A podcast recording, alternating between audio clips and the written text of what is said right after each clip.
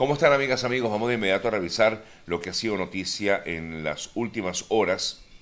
Y comenzamos, bueno, con este terrible terremoto que se registró en el día de ayer en, eh, Colombia, en gran parte de Colombia. Por lo menos se registraron unos ocho eh, temblores, aunque ya conocimos que en el día de hoy se registró otro en horas de la madrugada al parecer no tan fuerte, pero igual pareciera otra réplica del registrado en el día de ayer. El más intenso fue de 6.1, según lo que han informado las autoridades colombianas. Esto se registró en gran parte de Colombia.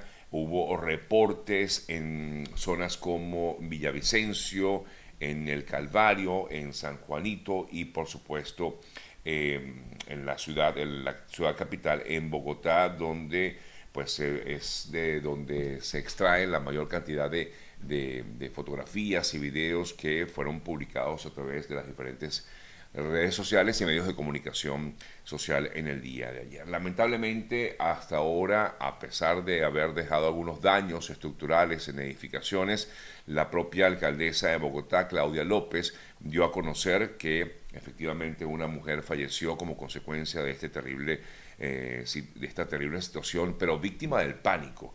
Eh, la mujer eh, se encontraba en un edificio del barrio Madelena, en, Bogotá.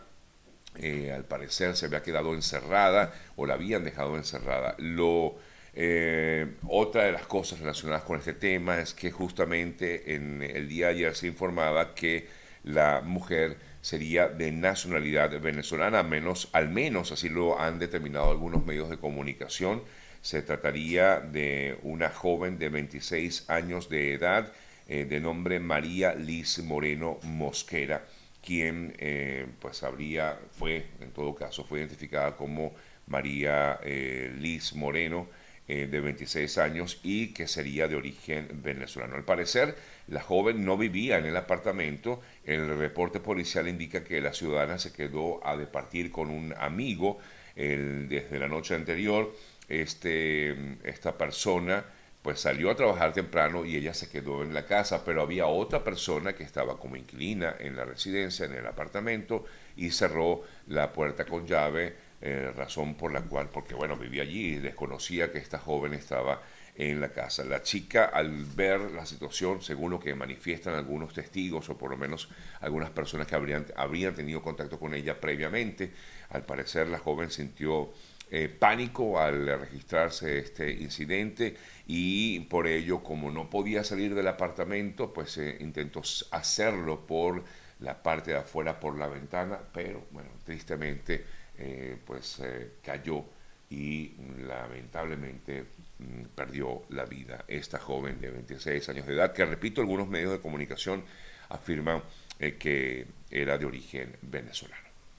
Em, a raíz de esta situación, pues eh, muchos, mucho, mucho, mucha angustia se generó en Colombia y también conocimos de otro suceso registrado en Venezuela, en este caso en, la, en el municipio Santa Rita del estado Zulia, donde el techo de una iglesia se desplomó. No saben todavía los representantes de protección civil y de los bomberos si tiene que ver con alguna réplica, porque se sintieron de hecho algunos temblores en, algunas zonas de Venezuela.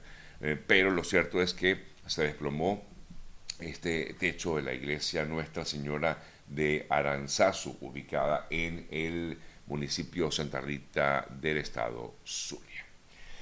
Me voy hasta Ecuador. En el día de ayer se informó acerca de una balacera registrada en, lo que fue el cierre de campaña del candidato de ese eh, país con miras a las elecciones del próximo domingo, porque estaba en cierre de campaña eh, Daniel Novoa, mientras se encontraba en la ciudad de Durán, en Ecuador. Y, em, y bueno, ante esta situación, Em, el, equipo, el equipo de Novoa expresó que había habido una balacera, que trataron de, resguardar al candidato, quien por cierto portaba un chaleco antibalas, al parecer pues siempre se encuentra con este chaleco antibalas o siempre se coloca el chaleco antibalas.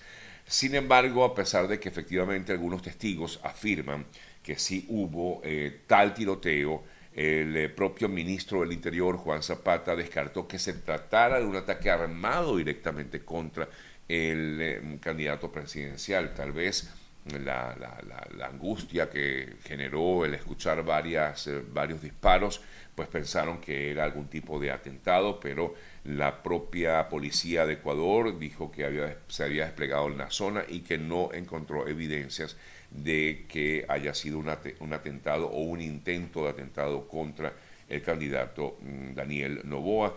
Manifestaron los representantes de la policía, así como también el propio ministro del Interior, que descartó efectivamente que haya sido un ataque armado contra Novoa, el eh, candidato, esto es uno de los candidatos eh, presidenciales a las elecciones de Ecuador que se celebrarán el próximo domingo. Elecciones que, por cierto, de alguna manera ya comenzaron. En el día de ayer eh, se realizó el sufragio de los presos sin sentencias firmes, eh, un proceso que se lleva a cabo dentro de las prisiones.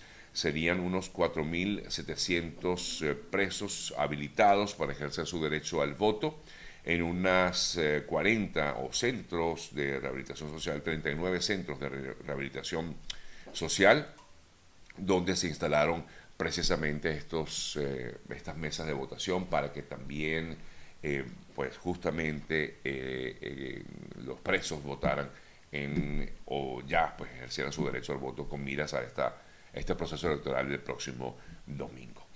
En otras informaciones, me voy a Venezuela. Ayer la plataforma unitaria denunció hechos de violencia, todos los últimos hechos de violencia registrados contra candidatos de las primarias el más reciente fue el que vivió el equipo de Capriles Radonsky en San Fernando de Apure. Eh, ante esta situación, pues han elevado su nota de protesta ante el eh, régimen venezolano, ya que exigen además mayor vigilancia y por supuesto evitar esta violencia política que ha vivido el país en los últimos meses en contra de eh, candidatos a la elección primaria de la oposición. Eh, por cierto que Delsa Solórzano, que fue la última en hacer comentarios acerca de haber recibido el, eh, em, haber recibido justamente algunos, algunas amenazas en, en su contra, denunció que el encargado de indagar el caso, al parecer, es uno de los fiscales que tendría algún tipo de vinculación a investigaciones de la Corte Penal Internacional, según manifestó la propia Solórzano. Eh, dijo que esta persona está en la persona encargada de indagar su caso porque se le asignó un fiscal para indagar todo lo relacionado con lo que han sido estas amenazas que habría recibido Solórzano y ella decía que esta persona es justamente una de las que está siendo investigada por la Corte Penal Internacional, afirmaba Delsa Solórzano en el día de ayer. En Argentina, mm, bueno, el temporal dejó calles inundadas, eh, vuelos demorados eh, por cada lluvia en Argentina y sobre todo en la ciudad de Buenos Aires, en toda el área metropolitana de Buenos Aires. Em, fue bastante caótica y generó alarma también en la población de hecho, se esperan nuevas eh, tormentas eh, mm, con ráfagas y en algunas ocasiones con caída de granizo. Bien, amigas, amigos, son las eh, ya 8 con 19 minutos de la mañana. Voy a seguir en breve con más información, pero antes de continuar, quiero una vez más comentarles acerca de lo importante que es estar asegurado en este país y por eso siempre hago la recomendación de contactar a nuestro buen amigo Oliver Suárez, que es asesor de seguros. Para más detalles pueden contactarlo directamente a su número telefónico, el 954-842-8875, 954-842-8875, o también hacerlo a través de su cuenta de Instagram, que es arroba eo.ayuda, eo.ayuda. Me preguntan, ¿tienes noticia de la Embajada de Venezuela en México que fue tomada el 16? Bueno, yo comentaba en el día de ayer que la toma fue momentánea, no fue una toma que se quedaron allí instalados, fue una protesta pacífica que se realizó en la Embajada de Venezuela en México por parte de grupos eh, comunistas que denuncian la intervención del Partido Comunista de Venezuela, tratando de, de responderle a la persona que por aquí nos escribe comentando esta información. Em, ajá. Sé de qué me hablan aquí porque dicen que me parezco a Superman. No, no sé. No, no. Ah, ok, viene de atrás. Okay, viene de atrás. Ok. Bueno, nada. Cosas que pasan. Bueno, eh, Miren, aquí está un amigo que me habla del tema migratorio en Islandia. Eh, amigo Robert, yo he comentado acerca de esta situación de una gran cantidad de venezolanos que se encuentra en Islandia y de hecho le pedí eh, información específica a una de las personas que me ha escrito desde Islandia, donde le consultaba o le solicitaba un video para que me lo enviaran para yo poder publicarlo. Yo he comentado acerca de esta situación de unos venezolanos que se encuentran en Islandia eh, y lo he comentado aquí en el programa, pero más allá de eso, pues no, no sé qué más hacer. ¿Vale?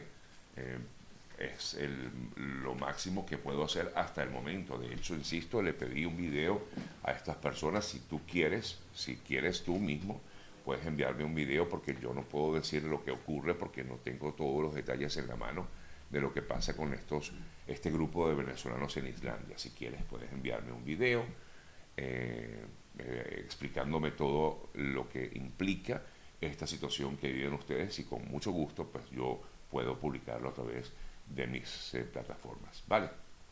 Bueno. voy de nuevo con más información y les comento acerca de el, eh, comentarios que hizo recientemente el, presidente de México, Andrés Manuel López Obrador, ante el triunfo inminente de Javier Milei en Argentina. Y dijo que no se puede esperar nada bueno de la derecha, comentaba Andrés Manuel López Obrador, cuestionado o preguntado, consultado por los reporteros sobre la situación de, Argentina ante el triunfo de Milei en las primarias decía, sostengo que la derecha es contrario a la justicia social, dijo, y no estén esperando que un gobierno de derecha se beneficien eh, los humillados, los pobres y los de abajo, fue el comentario que hizo Andrés Manuel López Obrador. Me voy hasta España, bueno, específicamente hasta Tenerife, porque hay informes, reportes de incendios. Eh, que eh, se han registrado y que han consumido por lo menos unas 3.797 hectáreas. Ya se habla del 1,6% de la isla de Tenerife que ha mm, obligado a la evacuación de unas 3.000 personas y se espera confinar a otras 3.800. Eh, Más de 200 militares han luchado contra el fuego en estas últimas horas en, Tenerife. Eh, así que aquellos amigos que sé que están en, España y sobre todo en las Canarias, eh, pues hagan caso de las autoridades, evacúen si es necesario para evitar males mayores. La verdad es que es muy lamentable, fíjense ustedes lo que ocurrió recientemente en Haití con un incendio forestal que, bueno, arrasó prácticamente con la pequeña isla de Maui. Por cierto que hablando de lo que se vivió en, eh, Haití, no, perdón, en Hawái, perdón, disculpen, dije Haití en vez de Hawái, en Hawái. Eh, hablando de lo que se ha vivido en Hawái, ayer se divulgó un video a través del cual se evidenciaría, porque esto todavía está en investigación, se evidenciaría que el, incendio forestal se inició con el estallido de una caja de, mm, de estas, eh, del sistema eléctrico que estaba eh, cerca de uno de los bosques y esto al estallar pues originó el incendio y es lo que habría provocado el incendio inicial eh, que se expandió por gran parte de la isla de Maui en Hawái. Revisamos otras importantes informaciones. Ayer en Colombia también fue noticia que la Fiscalía imputará a más de 50 personas, entre ellos 33 funcionarios de la Agencia de Infraestructura y el eh, magnate brasileño Marcelo Odebrecht por presuntas irregularidades en un contrato con Odebrecht para la construcción de una carretera en Colombia. Entre los imputados está Luis Fernando Andrade, exdirector de la Agencia Nacional de Infraestructura, esto en los tiempos cuando Juan Manuel Santos era presidente del país. Me voy ahora a España. Ayer comentábamos acerca de la selección como la nueva presidenta del Congreso, del, sí, del Congreso, a Merengol, eh, quien eh, protagonizó un discurso de marcado carácter feminista y ecologista, pero más allá de eso, lo que destaca es que hablaba de que, entre otras cosas, ha solicitado o ha buscado la manera de que también eh, se respeten los las lenguas catalán, euskera y gallego, se conviertan en lenguas oficiales en, la Unión Europea, un proceso que podría demorarse años hasta lograr el estatus completo como eh, sucedió con el gaélico, según informa la Comisión de la Unión Europea que ha recibido eh, esta solicitud por parte del Congreso español de que sean admitidos el catalán, el eh, euskera y el gallego como también lenguas oficiales dentro de la Unión Europea. Por aquí alguien me comenta, Sergio, terrible, bueno, sí, acabo de comentar acerca de lo que ha sido el incendio en Tenerife, es que pensé que me estaba dando alguna información em, desde allá, desde Tenerife, pero bueno, sí, así que les repito, cuídense mucho con hagan caso, insisto, de lo que digan las autoridades. Si hay que evacuar, evacúen, no se queden allí, porque el incendio, los, el fuego es, eh, como dicen por allí, traidor, ¿no? Y muchas veces, pues, toma caminos que no son los correctos, y por ello es que se generan desgracias, lamentablemente.